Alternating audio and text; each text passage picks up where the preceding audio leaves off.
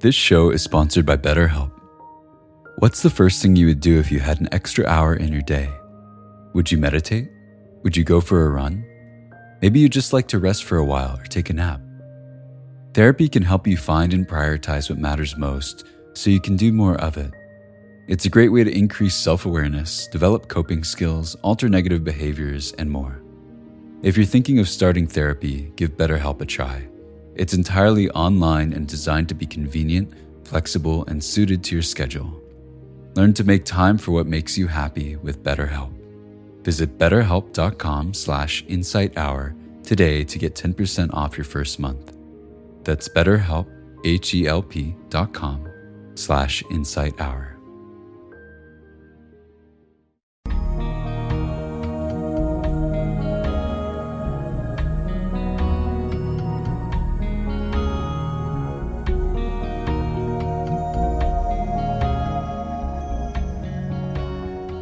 Welcome to the Joseph Goldstein Insight Hour. This podcast is an expression of our shared interest in self discovery. Join Joseph as he shares his deep knowledge of the path of mindfulness. If you are interested in supporting this podcast, please go to BeHereNowNetwork.com slash Joseph. And Sanskrit word, bodhicitta, which means the heart mind of awakening. Bodhi is Bodhi means awakening, and Citta is heart and mind together. And on the relative level, Bodhicitta is compassion. And that is realizing that our practice is not for ourselves alone, but that we can actually nurture the aspiration that all of our efforts, that our practice be not only for ourselves, but for the welfare and benefit and awakening of all beings. and we find this aspiration reflected in all of the different Buddhist traditions in different ways. Of course, the person who embodies it uh, so beautifully is the Dalai Lama. And he said, speaking of my own experience, I sometimes wonder why a lot of people like me. when I think about it, I cannot find in myself any specially good quality, except for one small thing. that is the kind heart, which I tried to explain to others and which I do my best to develop myself. Of course, there are moments when I do get angry, but in the depth of my heart, I do not hold a grudge against anyone. That's a really key point. Of course, there are moments when I do get angry, but in the depth of my heart, I do not hold a grudge against anyone. I cannot pretend that I'm really able to practice bodhicitta, but it does give me tremendous inspiration. Deep inside me, I realize how valuable and beneficial it is. Just the kind heart, that aspiration that we're practicing for the welfare, for the benefit of all beings.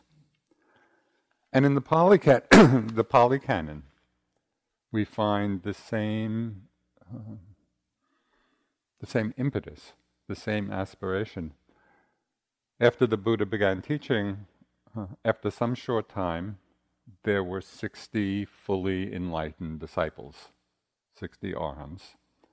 And this is the exhortation the Buddha gave to these 60 uh, 60 arhats. He said, Go forth, O bhikkhus, for the good of the many, for the happiness of the many, out of compassion for the world, for the good, benefit, and happiness of people and devas. Let not two go by one way. Teach the Dharma, excellent in the beginning, excellent in the middle, excellent in the end. Proclaim the noble life, altogether perfect and pure. Work for the good of others, you who have done your duty. So, this is the message that really is embodied in the teachings. So, on the relative level, bodhicitta is compassion, this aspiration to work for the benefit of all. On the ultimate level, bodhicitta is the empty, aware nature of the mind itself. And it said that when compassion and emptiness, the realization of emptiness, are both present, enlightenment is unavoidable. So that should be a good motivating idea for us to develop compassion and emptiness. Now, a transforming realization in the practice, which, which has tremendous implications, is to realize that this relative and ultimate, compassion and emptiness, are not polarities, but they're actually expressions of each other. And there's one teaching by a Tibetan master, I think 18th century, his name was Shabkar. And he gave one teaching which beautifully expresses the union of the relative and more ultimate, the union of compassion and emptiness. he said, The mind's nature is vivid, like a flawless piece of crystal, intrinsically empty, naturally radiant, and ceaselessly responsive. So, tonight I'd like to talk about each of these three aspects what they mean and how we can experience them in our own lives and practice. So, how can we understand the term intrinsically empty? You know, for many people, this word in English, emptiness, doesn't sound all that appealing you know, maybe we hear the word empty and emptiness and it sounds, you know, maybe like a gray vacuity, you know, kind of blank nothingness. That's often what we associate it with emptiness. But in Buddhism, it has a very different meaning. It's the, tra- the usual translation of the Pali and Sanskrit word shunyata. And in the Buddhist teachings, shunyata has many deep and profound meanings that we can come to understand. Perhaps on the simplest level, we can understand emptiness to mean lack of self centeredness.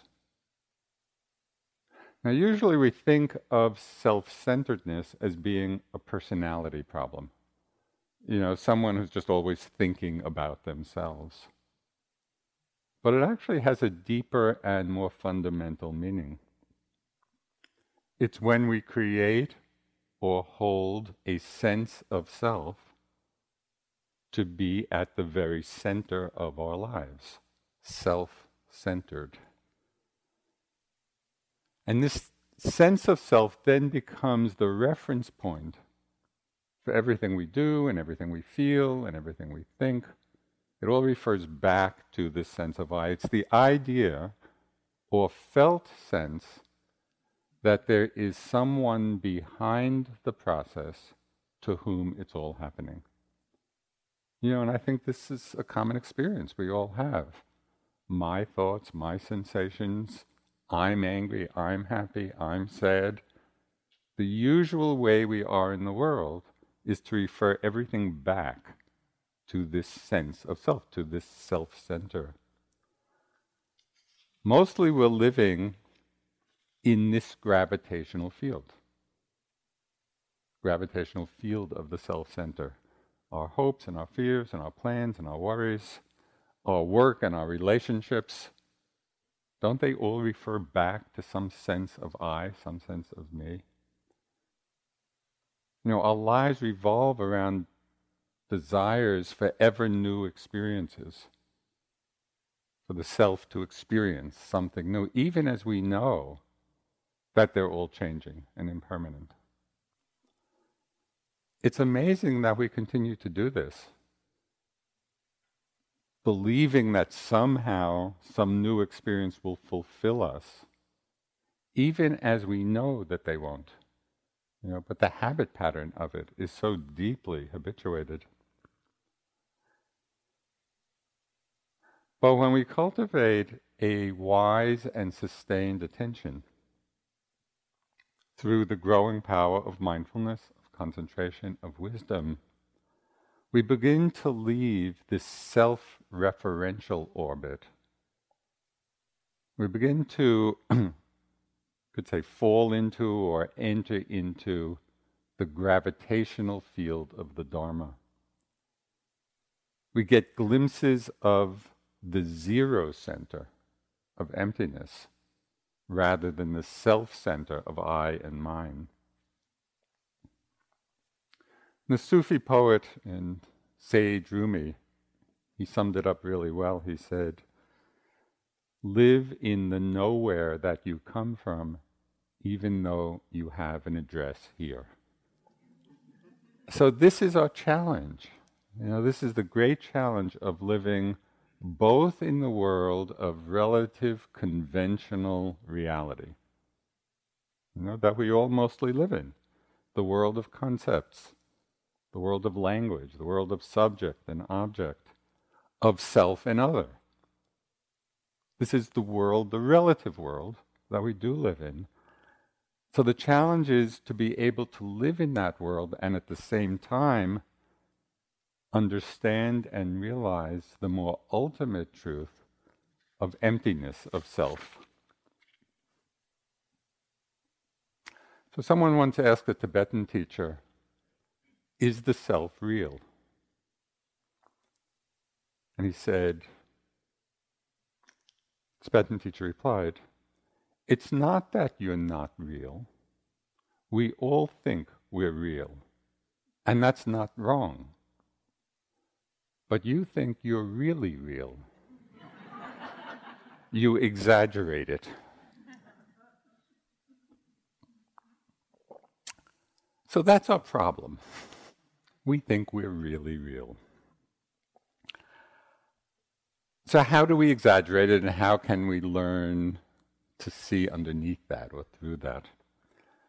We can experience the emptiness of self in many ways. And sometimes we get intimation of it in our ordinary lives. You know, maybe you've had the experience of sometimes when things we seem to enter into an effortless flow. You know, maybe it's in sports, or maybe it's in music, or maybe it's at work, or in some creative project, or sometimes just being in nature. You know, we, we fall into a flow where everything seems to be going on by itself, you know, and much better for it. And so we get a glimpse, we get a taste of this selflessness. It's, it's as if we, we get out of the way.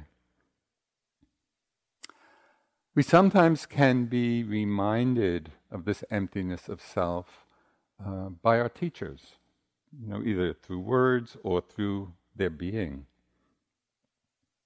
And one of our teachers was this uh, extraordinary woman, Dipa Ma. She was a student of Munindraji's, had tremendous suffering in her life. She was married very young, had three children, then her husband died, two of her children died. So tremendous. She was, she said, she was overcome by grief. She actually thought she would die from that. It was so overwhelming. And she was living in Burma at the time. Um, and she realized she needed to do something, you know, to re engage with life. And being in Burma, she was able to go to a meditation center, and she had extraordinary what in Buddhism is called paramis, or background. And in a very short time, she was able to realize high stages of enlightenment and the, the depths of concentration, all the powers of mind. She was extraordinary. And so I came to know her through Munindraji uh, when she had moved back to India. And she just exuded peace and love. That's all that was there. It was just peace and love. You know, and we would go and she would give us, in the Indian style, her blessings and, you know, kind of run her hands over our heads and over our bodies. And it was just like being showered in, in metta. So once she was teaching at IMS, she came to visit. I happened to see her as she walked into the meditation hall. And she came in, and in the you know Asian uh, tradition, she bowed three times to the Buddha. And it was so extraordinary to see because it wasn't Dipa Ma bowing to the Buddha. It was like love bowing to love and wisdom bowing to wisdom. There was no one there. You know, and so just just being in the presence of someone like that, we maybe get a glimpse of what emptiness of self really is about. And what's left, you know, the beauty of what's left when we get out of the way. We can begin to experience emptiness of self in our meditation practice, this lack of self centeredness. You know, just the experience in sitting and walking or moving about. And maybe you've had the experience, even for just a few minutes at a time, of just all the phenomena of mind and body just unfolding by itself, no one really doing anything. It's just the elements of mind and body. There's a, a beautiful phrase which came up for me a lot in my practice empty phenomena rolling on. And so it's just sitting or walking or being, it's just empty phenomena rolling on. We begin to see that there is no existent, independent thing that the words self or I refer to. So this is a very interesting investigation. You know, we use the word self, or use the pronoun I, but when we begin to investigate, okay, well, what does that refer to? We see that it doesn't refer to any self existing thing. Self is like a big summer storm. You know, so there's rain and wind and lightning and thunder. There's no storm apart from those elements. What the storm is, is a designation for all of those changing elements of wind and rain. The word self, which is fine to use, and of course we use the pronouns, but we have to understand that it's simply a designation for this flow of changing mind body elements. It's not that it refers to something in and of itself. And at times in our practice, as the momentum of mindfulness builds and the concentration becomes gradually stronger, we begin to see not only the elements which make up what we call self, and Pascal beautifully described it this morning in terms of those five rivers, we begin to see that all of these are changing with great rapidity. It's what I call NPMs, which are noticings per minute. You know, and in the beginning, our NPMs are pretty low, maybe I don't know, 10 NPMs. But as we get some momentum going, the NPMs go way up. You know, and so even in one breath or one movement, we begin to notice so many arising and passing very, very quickly. And we understand more deeply that nothing lasts long enough to be called self. You know, when the mind has uh, settled into this kind of clarity, as soon as something arises, it's disappearing. So there was a woman, uh, she lived in Colorado, who was one of the very early people who had practiced in Asia, uh, a generation before uh, I and my some of my colleagues uh, went there. Uh, so she was a very early pioneer and you know, brought the teachings back to this country. And she had a great little saying. Her name was Jocelyn King. She said, It's better to stand on the firm ground of emptiness than the quicksand of somethingness. So I really like that. Because how often do we get lost in the quicksand of our emotions and thoughts and all of our stories and all of our dramas, forgetting their empty, selfless nature? So we begin to get a sense the experience of emptiness in our meditation practice. There's yet another way of understanding emptiness, which is very obvious in every aspect of our lives.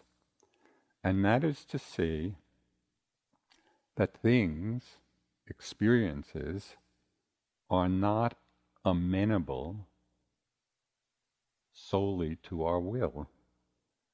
Now, this is another meaning of the word anatta or shunyata, selflessness or emptiness. We cannot say with any hope of success at all, may my body never change, may it not age, may it never become ill, may I only have pleasant mind states. Wouldn't it be great if we could just come into the, oh yes, this sitting I'm going to only have pleasant mind states. But it doesn't work like that because phenomena are ungovernable in the sense they are not amenable simply to our will. Every experience arises out of the appropriate causes and conditions. If the conditions are there, the experience arises. If the conditions are not there, they don't arise. They don't belong to us in a way that we can command. So, reflecting on this and seeing this over and over again in our lives gives us a very tangible understanding of emptiness of self. Yes, things are ungovernable. And the Buddha taught one very powerful reflection which highlights this point, which I found so useful. And it comes to my mind very often at the appropriate times. He said, You should reflect thus. What has the nature to become ill will become ill, and I am not exempt. What is the nature to grow old will grow old, and I am not exempt. What is the nature to die will die, and I am not exempt.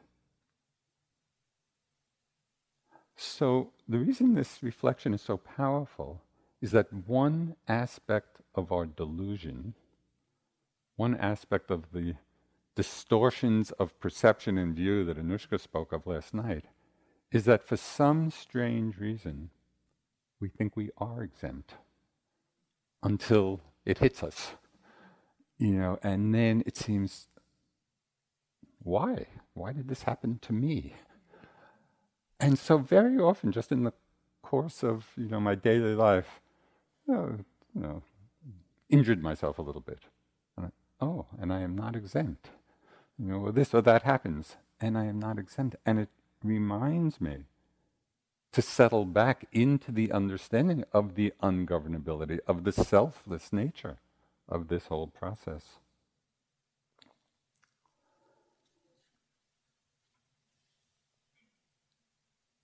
The good news here, there is one little piece of good news, is that the more we see and really connect with the ungovernability, the fact that things are following their own laws, just the laws of nature, the less we identify with these elements of mind and body. And the less we identify with the physical elements, with the body, with our thoughts, with our emotions. They're all there. It's all that phenomena is rolling on. The less we identify with them, the less we suffer. And as one Sri Lankan monk put it very well, no self, no problem. And that's really true. So, certain Buddhist traditions emphasize yet another aspect of emptiness. So there's the kind of, when we get into the flow of things, it's reflected through our teachers. We see it in our meditation practice when the momentum of mindfulness builds up. You know, we see the rapidity of change. We experience it as the ungovernability of phenomena. All of these are ways for us to actually experience what emptiness means. So, yet another meaning which uh, is very uh, beautiful and profound. Certain traditions emphasize the empty sky like nature of the mind. So I want to read uh, just a few, a few teachings on this because it can reveal or can open to us a new way of understanding the nature of our own minds. So, this is from an 11th century Tibetan yogini, right, one of the great uh, yogis of that time. Her name was Machik Labdron. My Tibetan pronunciation may not be too good.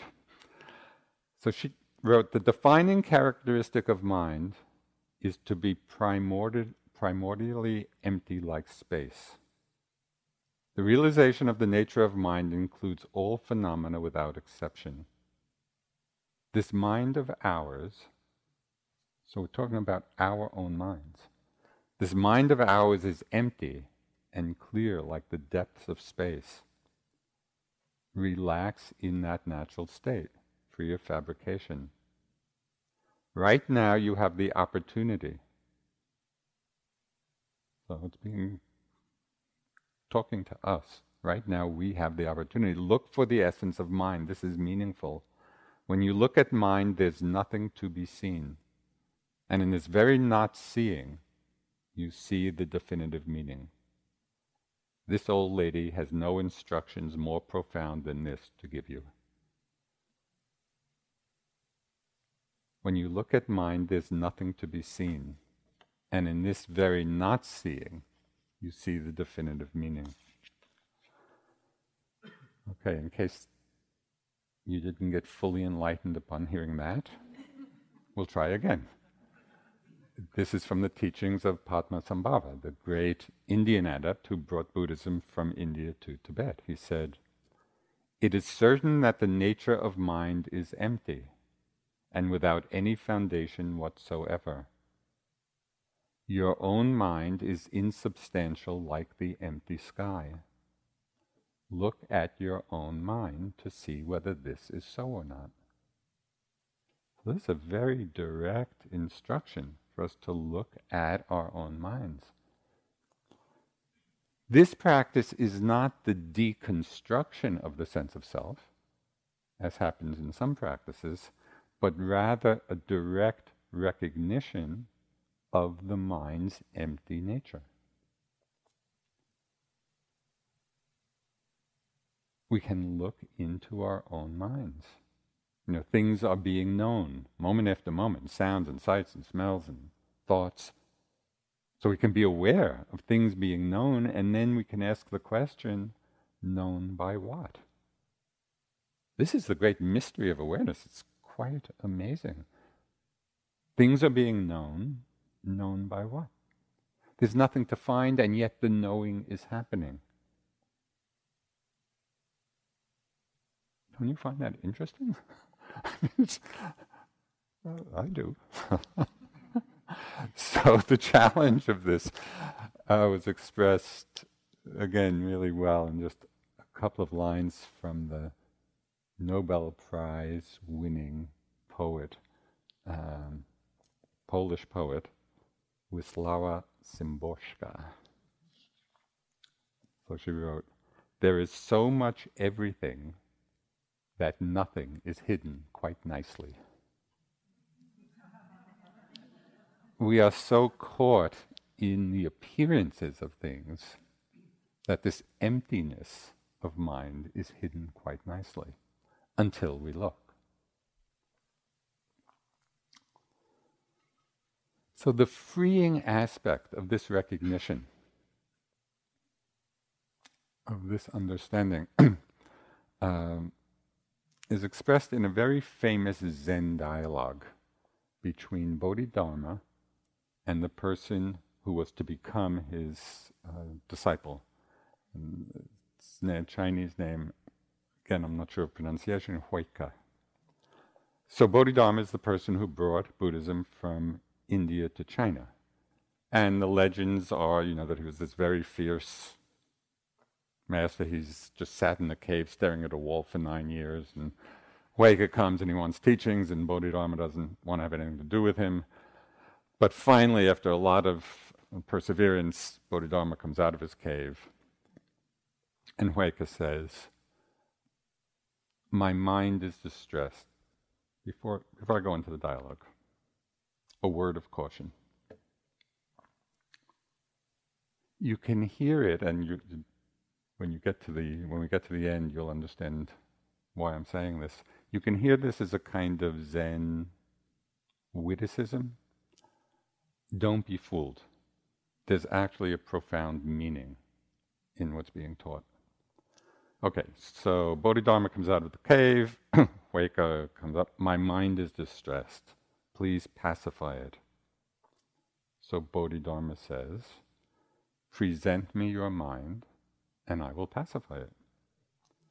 Huike says, I've searched for it everywhere. I've searched for my mind everywhere, but I can't find it.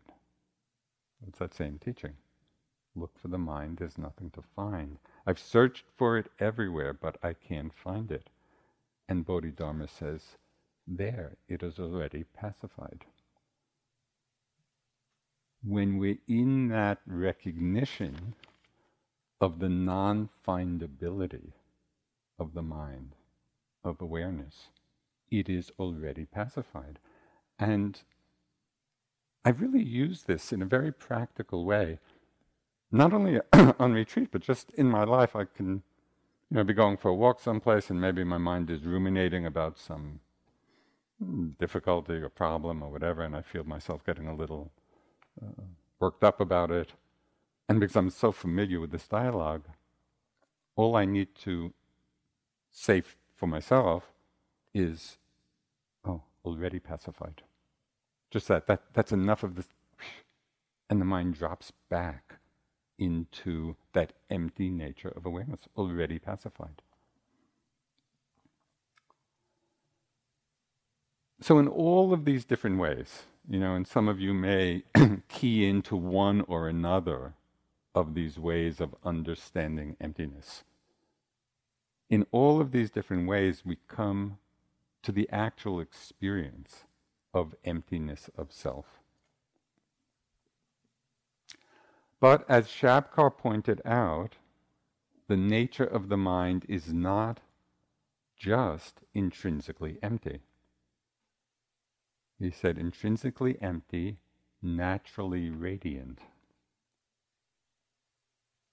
So, radiant here means that quality of luminosity or the, the quality of awareness, the knowing capacity, the cognizing capacity of mind. Buddhadasa, who was one of the great Thai masters of the last century, he said we should really call mind emptiness, but because of the awareness faculty, we call it mind. So you understand, mind is the union of emptiness and clarity the innate capacity to know. So, maybe one way of getting a sense of what this means. At one point, I was in a bookstore and I was just browsing the shelves, and I saw this book with a title that completely caught my eye. The title of the book was The Nothing That Is. I, I just thought it was going to be this fantastic book on Buddhist teachings. It turns out that it was a book on the history of the number zero, the, num- uh, the nothing that is. That, that phrase to me so described the nature of mind. The nothing that is. And the first lines of the book just put it out so beautifully. Look at zero and you see nothing. Look through it and you see the world. So this is all about the history of the number zero. but it really could be talking about the nature of mind. Look at zero and you see nothing. Look at the mind, you can't find it. Look through it and you see the world. So the nature of mind is empty, like space. What I call channel zero. You know, it's just that channel zero. And it has an innate wakefulness, right? this, this capacity to know. So we might call it the cognizing power of emptiness. Now, this is not something that we're lacking and we need to find. It's not something we need to get. This is the very nature of our minds. So it's simply something we have to recognize and come back to again and again. Letting go of the various and sometimes subtle attachments that obscure it. So there are many teachings about this. Suzuki Roshi, uh, the founder of San Francisco Zen Center, he had a wonderful expression. He said, Everything is perfect but there's a lot of room for improvement. So, this is our practice. It's to understand that, yes, everything is empty, and still we get caught by the habit patterns of attachment and aversion. So, it's realizing both. In the Pali Canon, in the Buddhist words, he said, luminous bhikkhus, and remember, bhikkhus here refers to everyone on the path. Luminous bhikkhus is the mind. It is defiled by visiting defilements. So all the defilements, the you know hindrances, they're not inherent to the mind. And the, the, the terminology they use is adventitious, which means it's not inherent to the mind, but they come as visitors. Luminous bhikkhus is the mind. It is defiled by visiting defilements. Luminous is the mind. It is freed from visiting defilements. Because they're visiting, we actually have the power to recognize the luminous nature. Again, from another Tibetan teacher, Dzigar Kongtrul. And I'm saying all this as a way of trying to point that this experience is not some mystical, far off thing it's actually accessible to us right, if we look, if we investigate. So he wrote, the experience of emptiness is not found outside the world of ordinary appearance. It's not, it's not out there someplace. The experience of emptiness is not found outside the world of ordinary appearance, as many people mistakenly assume. In truth, we experience emptiness when the mind is free of grasping at appearance. So, do you see the possibility of accessing this?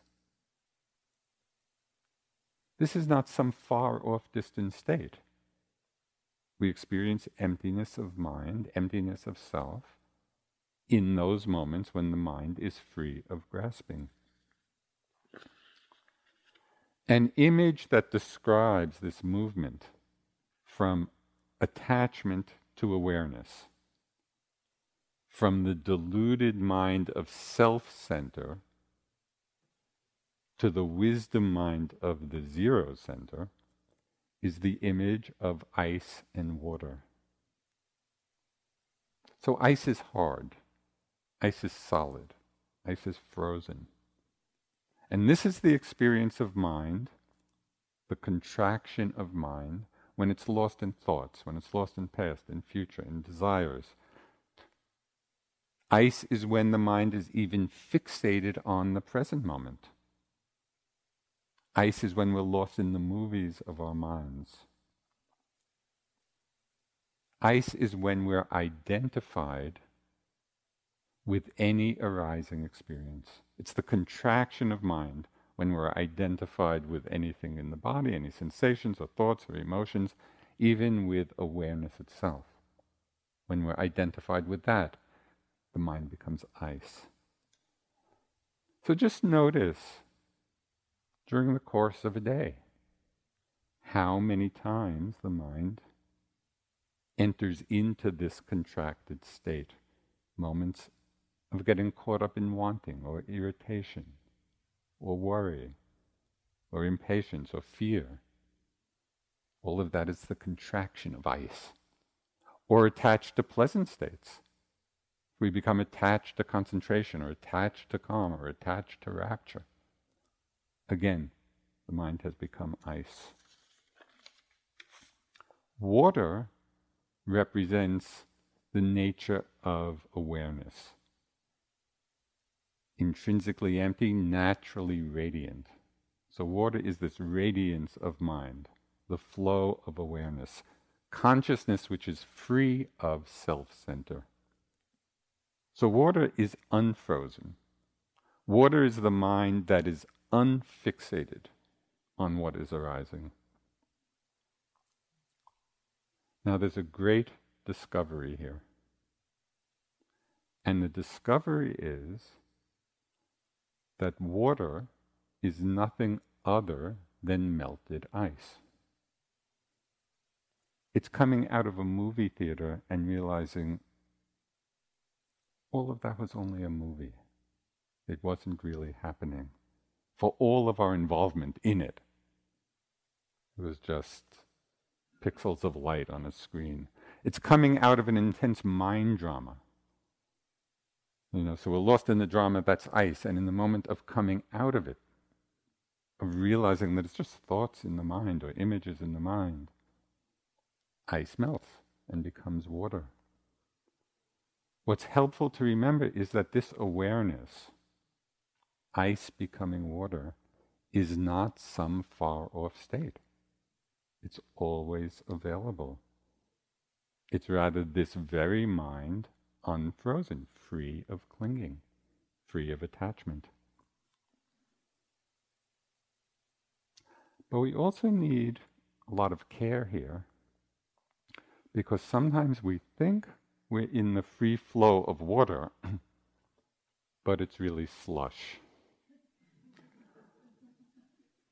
And this is the mind where things are going pretty smoothly, but there are subtle attachments that we may not be seeing. You know, subtle likes or dislikes. Or even being swept along in the drift of very light thoughts.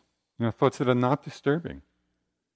Have you had the experience either in sitting or walking where you really fairly present and reasonably concentrated and just just these wisps, wisps of thought are going through. And in those moments, uh, the mind is caught up for a few moments. So it's not a big dramatic thing, but that's still slush. You know, we're still caught in those moments. Now, an interesting point is that although ice and water are essentially the same thing, we experience them very differently. So, our minds are always selfless, but they are not always free. And so, this is what our practice is about. It's realizing, experiencing the emptiness of self, freeing the mind from attachment, from fixation, so we actually experience the freedom of it. When there is this open, unobstructed nature of awareness, empty of the contraction of self, we experience the third aspect of the nature of the mind. Intrinsically empty, naturally radiant, ceaselessly responsive. So, as our practice unfolds in this way and we become increasingly empty of self reference, there is a growing and spontaneous responsiveness to situations. So, it's like water flowing down a mountain, responding completely appropriately to the contours of the earth. It actually finds the shortest way, given the topography. So, as we loosen this self center, as we're in the flow of awareness, there happens quite spontaneously uh, to have a greater responsiveness and an active engagement with the suffering in the world. ceaselessly responsive means being responsive to the world around us. You know, and increasingly we're able and motivated to respond to the needs of beings in whatever way is possible, in whatever way is appropriate. So this is compa- this responsiveness is compassion not as a meditative stance. Right? It's not some stance that we're cultivating, but rather it is the responsiveness of an open heart, of an open mind. And it can show itself, this compassionate responsiveness, in so many different ways. It manifests in so many different ways. It can manifest very beautifully as forgiveness.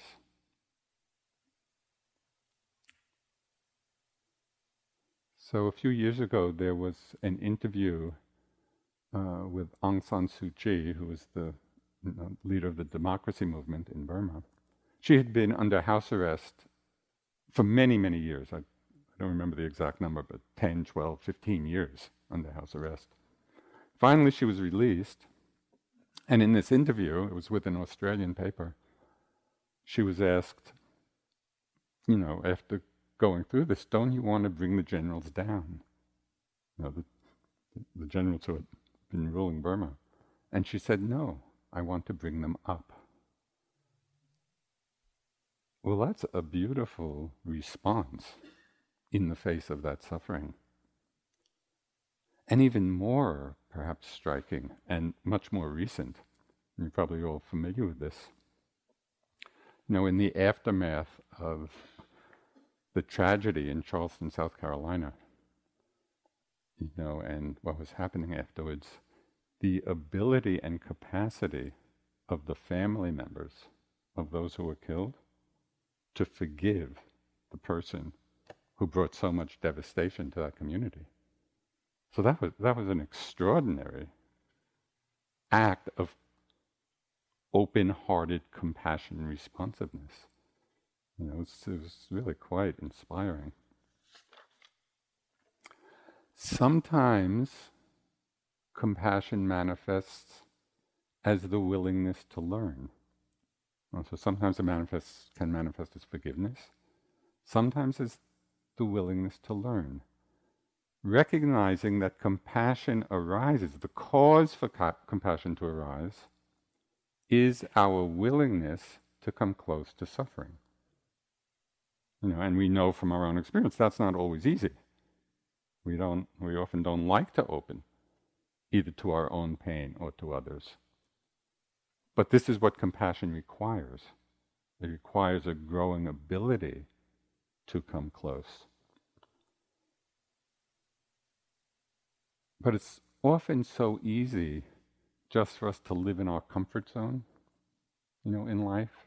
We've created a certain zone where things are familiar and comfortable, and very often we don't like to open to the suffering that's there. And I've experienced this really clearly and in, in uh, a really beautiful way for myself.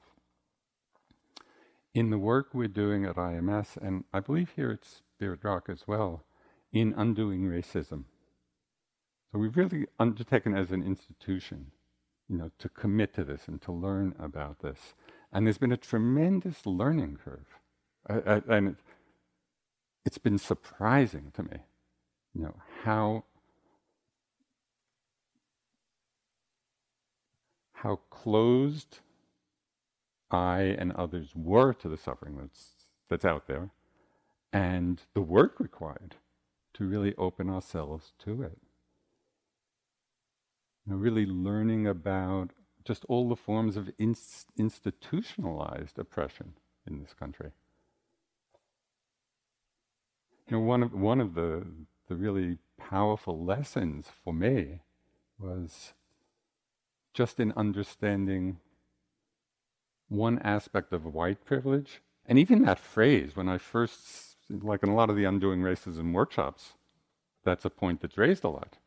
You know, that there is white privilege in our society. And just hearing that phrase at first from it was uncomfortable. You know, I didn't I don't like hearing it. But in opening to the suffering that's there and how things are working in our society, it became so obvious. And one of the uh, very meaningful realizations about it was that as a white person, I actually didn't have to think about the oppression. You know, it was easy. It was easy to live a life, especially in Barre, Massachusetts, which is not a very diverse, racially diverse community. Very easy, just not to have to think. That's that's an aspect of white privilege, and so it takes a willingness. It takes a kind of courage to say, okay, this stuff to learn here, you know, about ourselves, about society.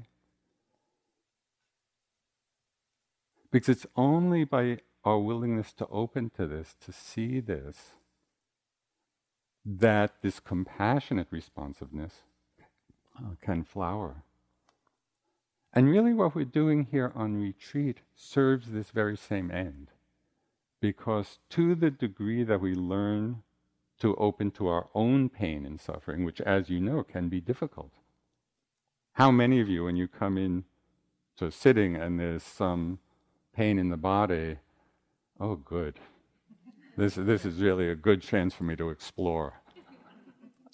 Uh, we may get to that point, but the initial reaction is probably not that. You know, oh, I don't want to feel this. So the more we do the work here on retreat with our own difficulties, our own distress, our own suffering, the greater ability we have to be open to the willingness to open to the suffering that's in the world around us, in our society. Compassion, so compassion can manifest as acts of forgiveness, it can manifest as this willingness to open, this willingness to learn. It can manifest in acts of tremendous courage and determination.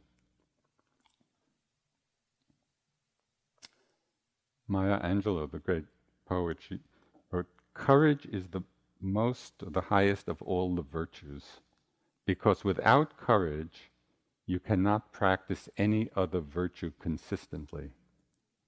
You can be anything erratically kind, true, generous, fair, merciful, just, any of those things occasionally. But to be that thing time after time demands that you have courage. And I think Kamala was speaking about, when she's speaking about compassion, courage is that strength of the heart. And there are beings who really manifest compassion with that sense of courage. You know, I think of, uh, you know, Dr. Martin Luther King Jr. and seeing, uh, you know, the films of him leading some of the marches in both the North and the South, surrounded by the energy of hatred. You know, that was the energy uh, that was present, and his ability to maintain an open heart in the face of that. Well, that's that's tremendous. That takes tremendous courage. You know, Nelson Mandela in South Africa. I have I had taught in South Africa. It is a miracle that that transition happened. You know, from apartheid. Uh, to self determination without major violence and bloodshed. It's a miracle. Why? Because of the amazing leadership quality of Mandela. You know. So this has tremendous impact in society, this, this quality of the heart that we are cultivating here.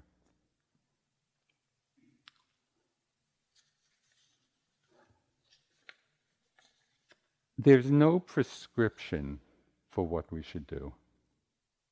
There is no hierarchy of compassionate action. You know, it's not as if, oh, this kind of action is better or higher than some kind of other response to suffering. The field of compassion is the field of suffering beings, and that is limitless. And so, with courage, if we, if we strengthen that courage in ourselves, that strength of heart, to be with pain, to be with suffering, to see it, the willingness to see it, then we each find our own way. You know, and it may be a very active engagement with the world. And it may be sitting in a cave, meditating with the aspiration to awaken for all beings. Just think of the Bodhisattva, the Buddha before his enlightenment, and again in the Buddhist cosmology, you know, the sense of many, many lifetimes. How many lifetimes did he live as a solitary renunciate in a cave, practicing all the qualities of Buddhahood? And just imagine his family and friends saying, What are you doing? You're not helping the world, you're not doing anything. And yet, it was all of that work that eventually flowered in the huge, compassionate energy of his awakening, which we are benefiting from 2,600 years later. So, we don't want to take a narrow slice of life and then become judgmental of how people are manifesting this aspiration to help, to be of service. It can happen in so many ways, and we each find our own way. So I'd just like to close with it's a teaching from a wonderful young Tibetan Rinpoche. Perhaps some of you have met him, because I think he's been here perhaps, a Mingyur Rinpoche. And just a little anecdote about him. A very, very, he's young, very bright and luminous being. And he spent some years setting up a worldwide network of centers and groups and teachings and and then he took off for more than three years to wander in, as, a, as a yogi in Nepal and Tibet. And he, you know, he'd arranged for all these groups to be taken care of in a certain way. It's quite amazing. Very tempting. anyway, so this is this is what he wrote. But the best part of all is that no matter how long you meditate or what technique you use, Every technique of Buddhist meditation ultimately generates compassion, whether we're aware of it or not. Whenever you look at your own mind, you can't help but recognize your similarity to those around you. When you see your own desire to be happy, you can't avoid seeing the same desire in others. And when you look clearly at your own fear, and anger or aversion, you can't help but see that everyone around you feels the same fear and anger and aversion. When you look at your own mind, all the imaginary differences between yourself and others automatically dissolve, and the ancient prayer of the four immeasurables become as natural and persistent as your own heartbeat. May all sentient beings have happiness and the causes of happiness.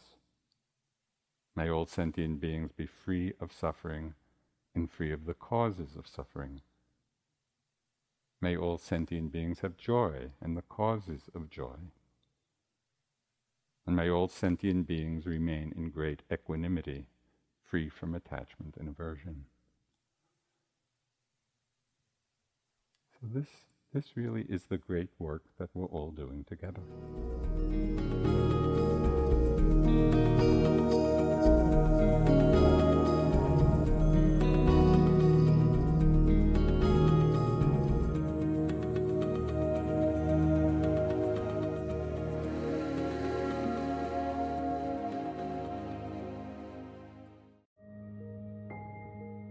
This show is sponsored by BetterHelp. What's the first thing you would do if you had an extra hour in your day? Would you meditate? Would you go for a run? Maybe you just like to rest for a while or take a nap. Therapy can help you find and prioritize what matters most so you can do more of it. It's a great way to increase self awareness, develop coping skills, alter negative behaviors, and more. If you're thinking of starting therapy, give BetterHelp a try. It's entirely online and designed to be convenient, flexible, and suited to your schedule. Learn to make time for what makes you happy with BetterHelp. Visit betterhelp.com slash insighthour today to get 10% off your first month. That's betterhelp, H-E-L-P dot com slash insight hour.